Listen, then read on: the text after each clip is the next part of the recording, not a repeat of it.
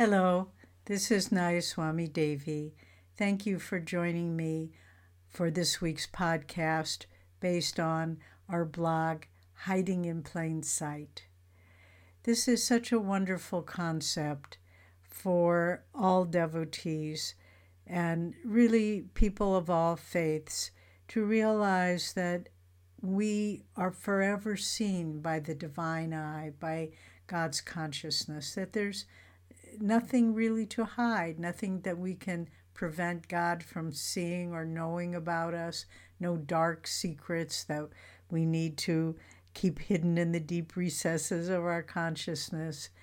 Uh, there was once a woman who had been a monastic at Mount Washington. Swami Kriyananda tells us the story. And she left and went back to a worldly life for a while.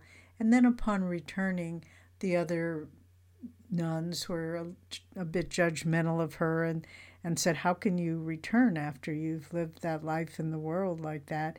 And she had a very good answer. She said, What do you expect me to do? Worship my mistakes? And that's what we all, it's a very important thought because often we do that.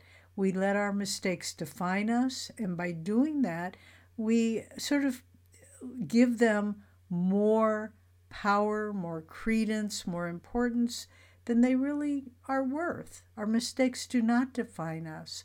Our mistakes is what we are uh, trying to overcome. But what defines us really is our relationship with God.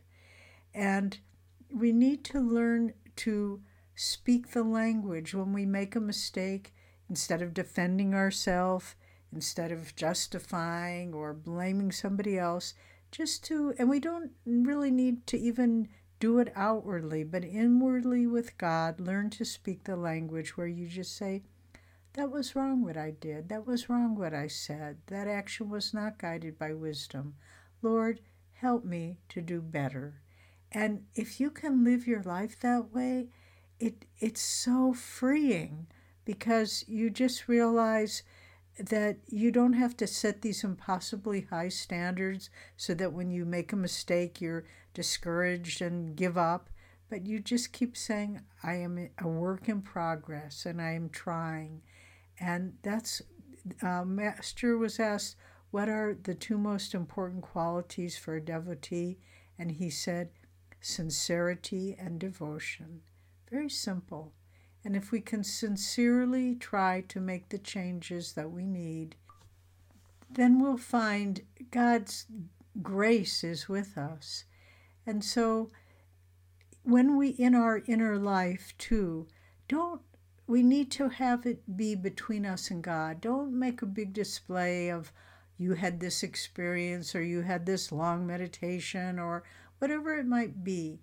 You simply that's between you and God.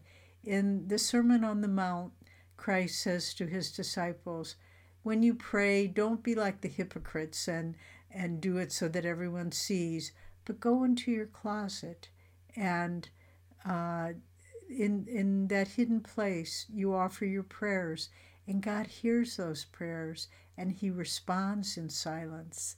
And so, really, one of the greatest gifts we can acquire is to develop this inward, silent, constant communion with God so that He is, as Swami Kriyananda said in that beautiful passage that we quoted, He is my, my nearest and dearest companion. What a wonderful goal to strive for. And we can do this if we are not afraid to totally open up everything about us and say, God, I am your child, receive me. And if we can do that, we'll never feel alone. We will always feel supported. We will always feel guided to the highest thing in everything we undertake. God bless you.